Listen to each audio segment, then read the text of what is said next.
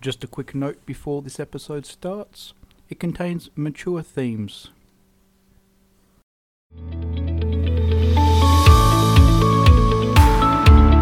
Welcome to this presentation of Bethel Family Church. We hope you enjoy listening and that it helps you to grow closer to Jesus.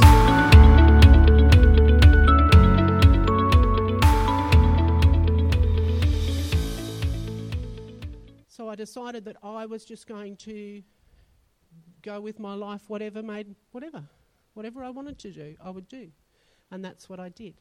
I left uh, high school and I went to art school, and there I met this whole different range of people that were into drugs and alcohol and sleeping around. And I thought, cool, that's fun. And I dived straight into that. Like, yes, let's do that. Gone from my sheltered little existence to, yes, art school. Sleep with whoever. Started uh, using marijuana, uh, then hash, and then, so then, I don't know if you know this, probably in this room you don't, but drugs can be quite expensive, right? So I started selling drugs to pay for the drugs.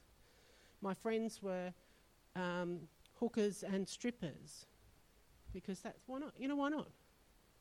Why not?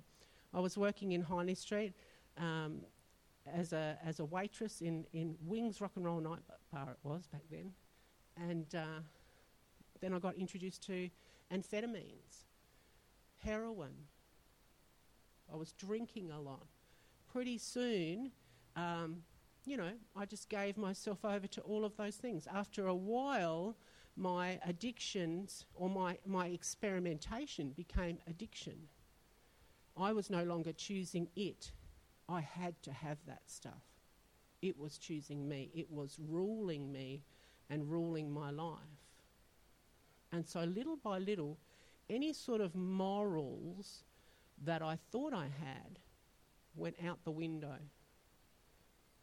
Pardon me, because I had to have that stuff. I had to have my heroin. I had to have my alcohol.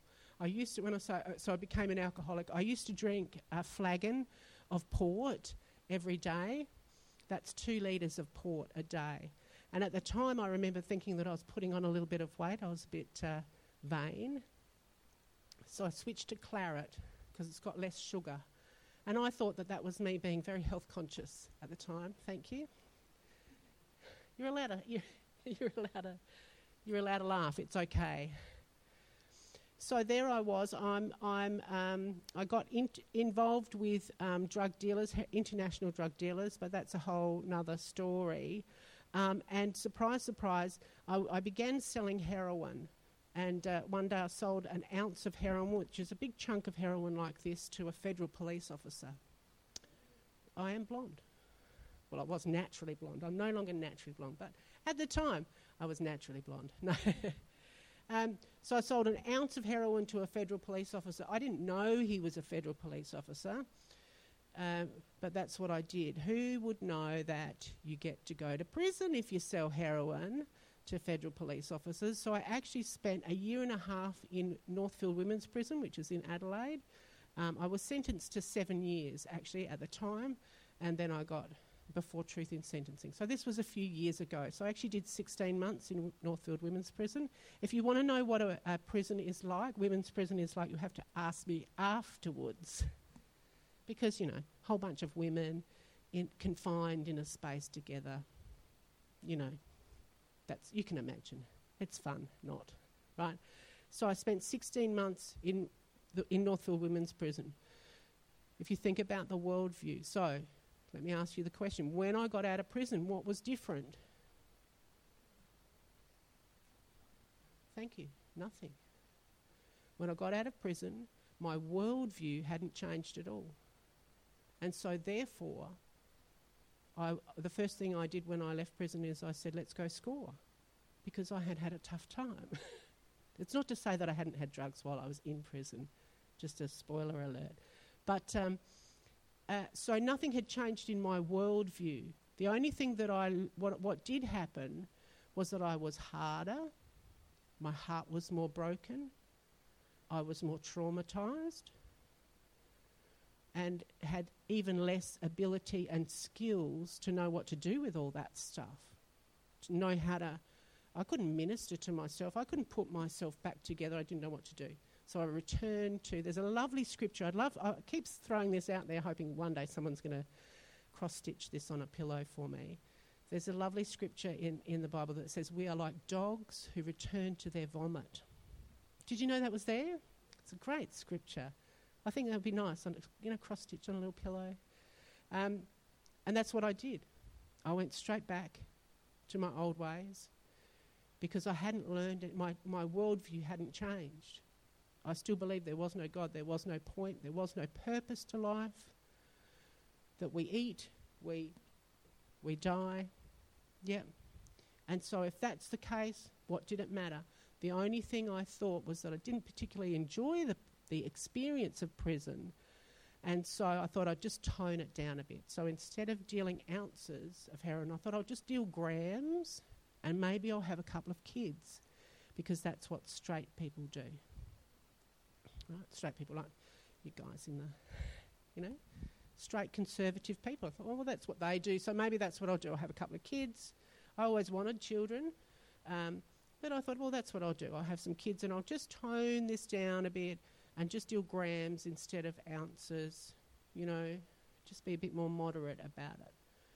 So, myself and my partner then at the time, Max, who can imagine if you take two alcoholic drug addicts who are drinking flagons a day and using heroin daily or codeine or pills or whatever we could get our hands on. Who can imagine that if you take those two people and you add children into the mix, that that's probably not going to get better.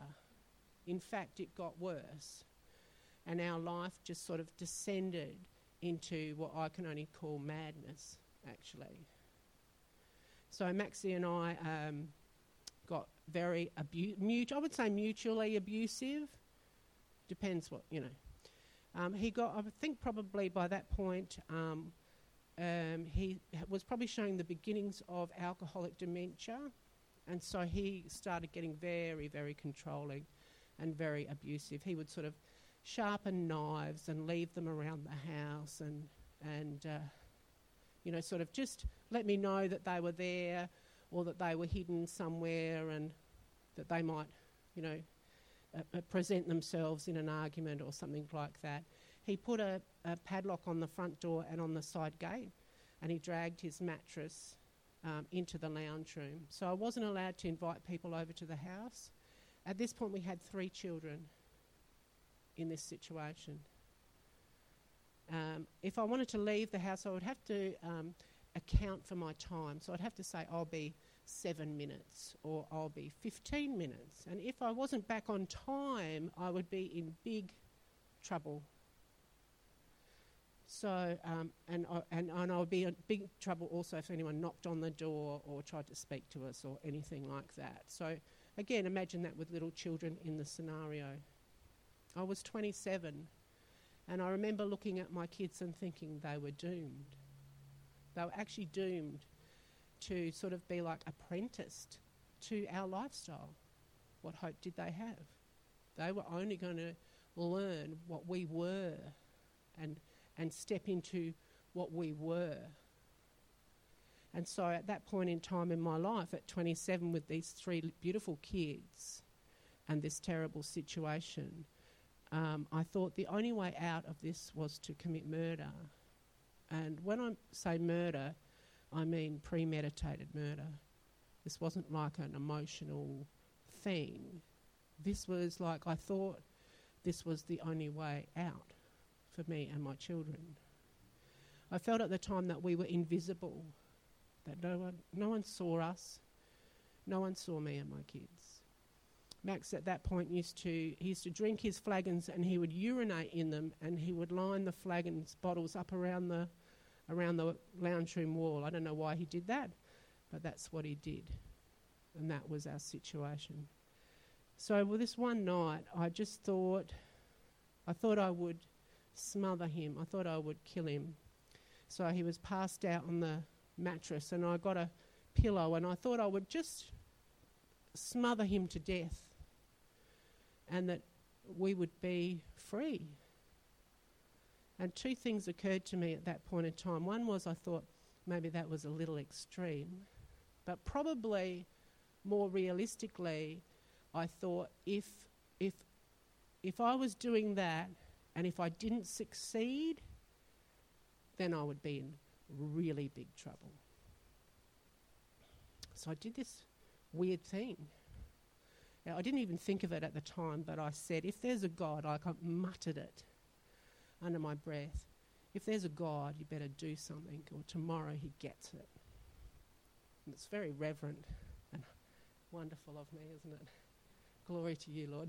you know, I didn't have any scriptures or lovely songs to reflect on. I didn't have any knowledge of that. All I had was this whatever. What? Am I going to challenge God? Am I? Better do something, or He gets it, right? The next day, I plan. I had, permission to leave the house to get a trailer, and my plan was to get buy enough heroin to put in Max's drink. I thought this was the perfect crime. Like legitimately, I thought this is it. This is this is the perfect crime. Because who's going to care if an old drug addict dies of a heroin overdose in Adelaide? I honestly believed that no one saw us, no one would care, and that if he died of an overdose, that would be fine by me. Well, it was fine by me because I was going to do it, but that no one was going to challenge me. No one was going to follow that up. And that my kids would be free. You, do, you know, uh, murder is 30 years plus in prison. My children would have been in foster care. Yeah. So I set out, I had permission to leave that day, and I was intent because I, had, I knew I just had this short window opportunity. So I was intent on where I'm going and what I'm doing. And I, and I had stopped at a service station, and there was a car broken down on the other side of the road with the bonnet up and all of that. And I felt this like drawing sensation. You ever felt that? Like a, I call it an unction or something. I felt like, oh, I should go over and talk to that person. And I sort of recognised them from the drug world. I hadn't seen them for years, but I thought, oh, yeah, I know that bloke. But then I thought, I haven't got time, but this sort of feeling wouldn't go away. Have you ever had one of those sort of feelings? So I went over and I talked to him, and he said, I said, How have you been? What have you been doing? He said, I've been going to church. You should come. And as I was standing there on Lower Northeast Road in Adelaide, I felt like God had answered my prayer and that He'd done it in a way that I understood. He did it through a person who was credible to me, and it was just a simple invitation. He wrote his phone number on my hand. He said, Come to church tomorrow. Come to my house, you know, ring me, and we'll go together. I went home that day and I said to Max, I was going to kill you. Can you imagine that? God must have been doing something there as well. I'm going to kill you. I was going to kill you, um, but now I'm not. The following day, I went to church and I heard the message of the gospel for the first time in my life that Jesus Christ had died for my stinkingness, my sin, my putrid bad attitude. If you want to, it's like bad attitudes here, wanting to murder someone's here, right? That Jesus had taken all of that on himself and given me a clean slate. That to me, I thought, that is good news, isn't it? I was like, what? What? Are you kidding me? Like for real? Why did no one tell me this before? How come I never heard this before? Are you saying that God loves me like that? That God loved me, not, not now, because I'm, you know, wearing shoes, but, but God loved me then, at my most disgusting, putrid moment. God said, See that chick there about to commit murder? I love her. And I'm sending Christ to die for her. That message undid my world. Yeah? I went, uh, Max came to church the following week. I got baptized the second week because I thought, you know what? As much as I, I thought, if there's this much truth in this message of the gospel, I'm going to pursue it as fervently as I pursued drugs and alcohol. If I, when I was a junkie, if I, if, if I wanted to go and score, I would pick my kids up out of bed and put them in the car, in the back seat, and I would drive to wherever I wanted to go. I would sit in the front seat and use my drugs with my kids in the back. That's how, that's, and so I thought if I would do that for drugs, how much more would I do for the gospel? How much more will I do for Jesus who has set me free? Yeah? It's a, it's a radical message, isn't it? It's a radical message. Maxie became a Christian as well. The, bo- the, doctors at that point in time had given him six months to live because of his um, liver damage, and he did eventually die six years later um, but he was a member of the worship team. He, he knew the love of, of the Lord. He still struggled. We still struggled. I love to give a picture like this. Let me paint a picture. I thought I didn't. I was going to do a PowerPoint. Then I thought, no, let's use our imaginations. Remember when we used to do that, right? So imagine this. This was me when I first came to church with my children. We we smelled, right? We smelled real bad. We had head lice. All of us had head lice. I never, excuse me, boys, but I did not own a bra until I became a Christian. Right? I don't know why, because who cares? Um, and I didn't wear shoes either. I hadn't worn shoes for years and years. I used to smoke. And so when I'd come into church in the beginning, and, and I always joke about it because, you know, church is, hey, how are you? You know, we've got the person on the door. And that was just a little too much for me at the time just just a little bit, right? Because here's me. My kids had come out of the windows of the car and run across the roof, and they'd run into the. They'd be just like my kids would have been just, blah, you know, bouncing off the walls. No shoes, head lice, filthy, foul mouthed. Yeah, swearing was my favourite thing. I like to be very creative with it because I thought I was funny. And if you, with your lovely Christian niceness, would come up to me to maybe ask me how my day was, because I knew that I didn't have the answer, right? So, what have you done this week? Well, you know, I already knew that I didn't have anything that was anything like a normal answer to that question. So, I would just take my cigarette and just butt it out on my bare foot, just so that you might just back that nice Christianness just up a little bit. Right? Shall we pray for revival, folks? Shall we pray that God brings the broken into this building? Yes. And then when they do, do we go, a miracle has just occurred?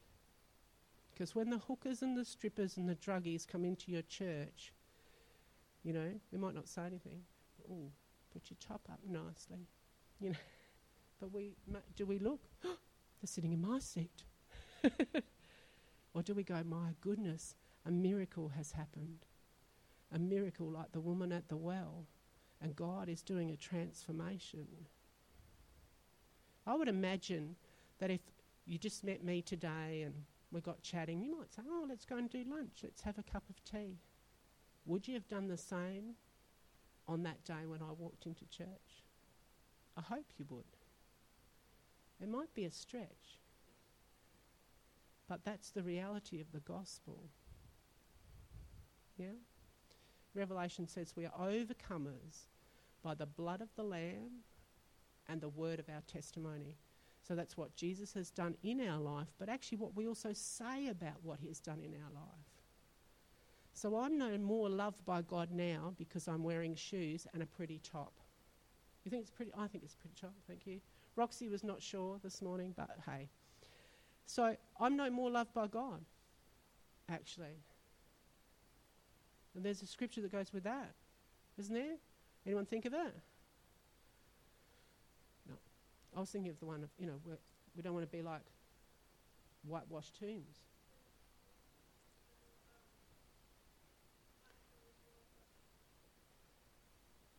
Yes, do not conform to.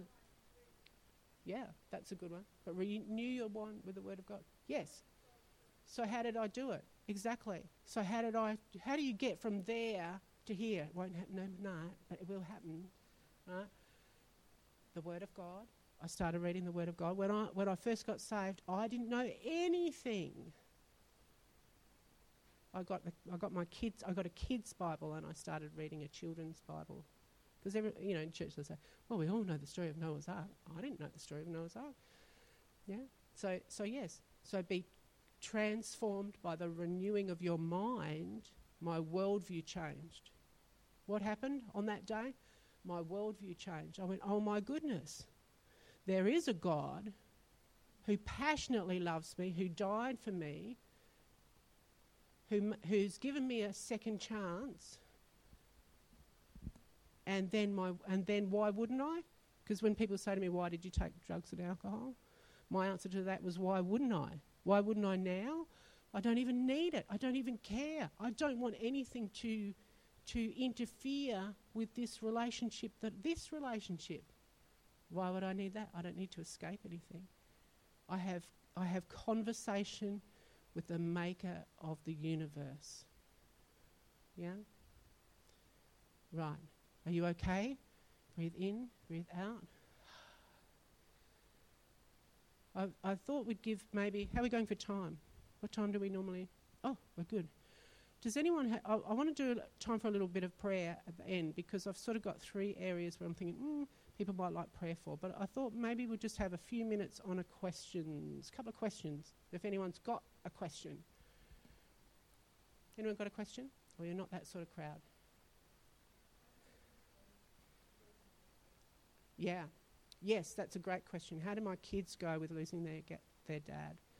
I'm immensely proud of my children, and because they've travelled some things that your average Christian struggles with sometimes, I think, which is in those six years, we prayed for their dad.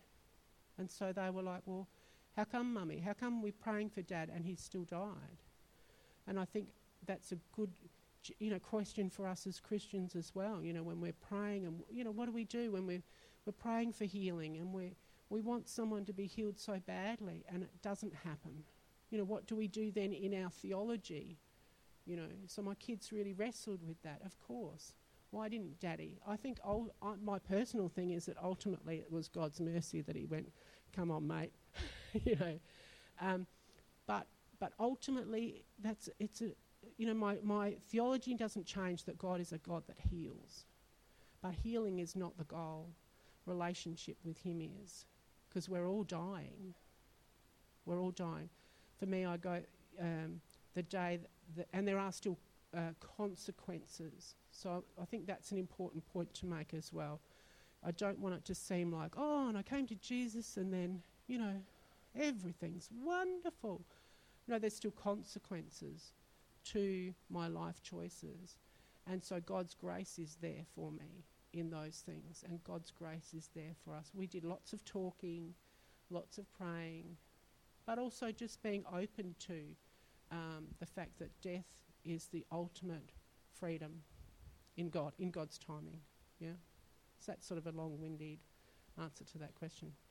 Yeah, so my children all have their own, have wrestled with their own faith and have their own faith along the way. They st- I have a relationship with my children. I think that's a miracle. God is a God of restoration. Yeah. Anyone else with a question? Yes.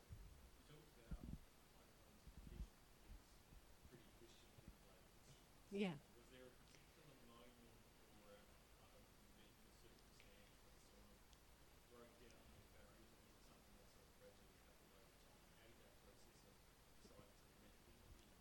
Yeah, yeah, that's a great question. And I'll give you this answer, which is a really seems a very mundane answer. I got on a roster. Ooh. I got on a roster. Um, so I volunteered for the church. And what that did for me was it gave me a reason to be there uh, where I didn't. Uh, so it was back in the days when we had ta- cassette tapes, right? So it was the tape ministry. Anyway, so I was on a roster. So I would do the duplicating of the tapes, and people would come up, they'd put in their order, And so then that gave me a, a, a, a reason to be there and, a- and a way to talk to people without it being about sort of the, hey, how are you? What's your name? What do you do? These are the things we ask people, don't they? We say, how are, what's your name? What do you do? Well, what do I, I sell drugs. You know, that, that, that, that wasn't going to fly, was it? You know, I'm a bad mum, terrible wife, you know, don't pay taxes. You, you know, so, so for me, being on a roster just gave me a very soft way behind the scenes. I wasn't, you know, I didn't want to be all, you know, um, where I could just get to know people and I got to know their names. So that was a real turning point. So it is what we were saying before it's the Bible, but it's community as well. We need each other. That's the whole concept of us being the body. We need each other. So that was a real turning point for me. Good question. Yeah, yeah. Yes. Yes. People came and visited me without, no one said, Ooh, would you like a makeover? Because you know what that says? That says you're not quite right. The way you dress is not right. No one said you should wear shoes. You know you should wear shoes. Why? So no one actually stated those things to me, and yet here I am wearing shoes. You know? So no one stated that. The reason I wear shoes actually is because God spoke to me. I went on an outreach to Sydney, and uh, and I was like, Lord, I just want a word. You know, I wanted like a deeply profound, you know, something sort of word um, from God. And He said to me, wear shoes. I was a bit, I was a bit like, really? You know, I wanted some scriptural loveliness or something. He said, wear shoes, but he said because, yeah, yeah. And he said this to me because he said because with it, if when you're when you when you're not wearing shoes, some people don't have ears. And I thought of my grandmother, my grandmother who was you know from that era. For her, it was a lot for her to buy shoes to, for her children to have shoes. And so I, I understood when God said that to me that for some people they would just get distracted by me not having shoes on. That just was too much for them. So I wear shoes that people not and, and talk about it, no, so that people not be distracted by that and can hear the message of the gospel. So then that makes sense to me in my worldview. Why am I doing that? I'm doing that to further the gospel, to magnify God, not me. That people not get distracted by me. I'm pretty distracting. I'm like six foot one, you know. So if I can be not that, so that people may have ears to hear. Yeah, good. Que- uh, whoever was that? Dave, was that? Anyone else?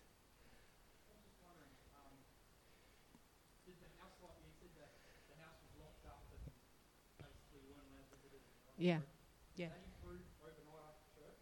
Um, not over, not overnight. Yeah, no, no, um, no.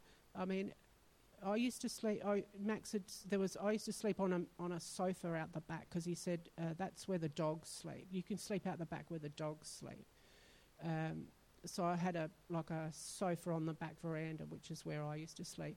So that didn't no, that didn't change overnight, but it's sort of relative, you know, because that was. It took us a long time to get there. It took us a long time to unpack that. So that's what I mean. It's not like you then wake up, bah, it's not like Cinderella, boing, the next day, you know.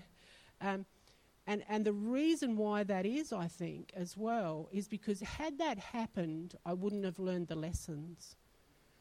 And then I just, you know, God's not, uh, God's not our fairy godmother who just comes along and goes, boing, and then the next day I woke up, ah, and our house was fabulous and our attitudes were, no, we had to, it was God revealing Himself. We were also demonized. Am I allowed to say that in this church? Yeah, so there was a bit of that happening. So those things take time to unpack, you know. Um, we were addicts too, you know. So um, there was a lot of spiritual work that happened. And, and, and again, too, not so much, just people yeah, coming and sitting and being with us. Um, and then God revealing those stuff. I put it like this: if you had a glass, if you had a glass, right, and you put just some dirt and leaf litter in the bottom or whatever, um, the way to get it out is imagine if I had a glass, a, a jug of water. I love the scripture that says God fills us to overflowing. Right? Imagine that I'm just filling that glass, and God could fill it to tippy tippy top. He could fill it to full as a goog full, couldn't he? You know where it's so full, it's just like, you know when you how your kids want it, they want it just so so. so you can't even pick it up. It's so full. You know that that sort of full. God could fill us to that full, but He fills us to overflowing. So if you imagine that that water you're pouring in is the Holy Spirit, as we just continue to come to church, we read the Word, we get around people of God, we uh, rub up against and annoy each other, iron sharpening iron, you know. Ever come to church and someone's annoyed you? I'm sure that's never happened in this church, but it's called iron sharpening iron, yeah. And then what happens to that leaf litter and whatnot at the bottom? It just sort of flows away as you continue to pour, and, to and I call that deliverance, right? So that happened to us over time, over time. And some of these things that deeply entrenched issues, we had issues, we had baggage, you know, like to the ceiling, yeah. So I thought maybe we'd just open it if you would like some prayer. If you feel like you've got to go, you're allowed to go. You're allowed to go. You're allowed to go. You can go. There was three things that I that I thought maybe there's people here and you think, you know what? Um, I just want more of God. I just want more of like that, this outrageous. Uh, let me tell. Uh, have you ever seen those? You ever seen those videos of people who are um, colorblind, and then someone buys them the colorblind glasses and puts them on, and you see them and they're weeping they're just amazed that they can see colour. And they say, What, are you telling me you see colour like that all the time? Are you telling me that orange is like, like that for you all the time? And we're like, Yeah. Right? I think that's us in Christianity sometimes. The colour has always been there, God is always there. Just for some reason, for me, I couldn't see Him and I needed help to see him. And then when I when I saw him, I was like, "What? Are you telling me? And you Christians, are you telling me you knew this all along?" Oh, yeah. So maybe there's some of you here in the room who are thinking, "Yeah, maybe maybe I'd like to be a little bit refresh me, refresh me, my appreciation of what I already have." My appreciation to God. I didn't have to go through all that muck Sal just talked about. Ooh, thank you, Jesus. You know? Um, so maybe there's some of you in that camp. Maybe there's some of you where you're just thinking, you know what, I feel a call of God and I don't know how to get there. I had someone last last uh, Friday night say to me, I want to be like like that, whatever that is you're doing. What course do I need to do? What you know? Yeah, sorry, there ain't no course. I don't know. Follow, ask God. Simple answer. But maybe that's you too, where you feel like God's stirring you in a calling and um, you'd like some prayer for that. And the third is just you'd like some prayer. So if you'd like some prayer, feel free to come up the front. Um, if you feel like you want to go, you're going to have a cuppa and a tea or a whatever. Be blessed as well. Thank you, folks.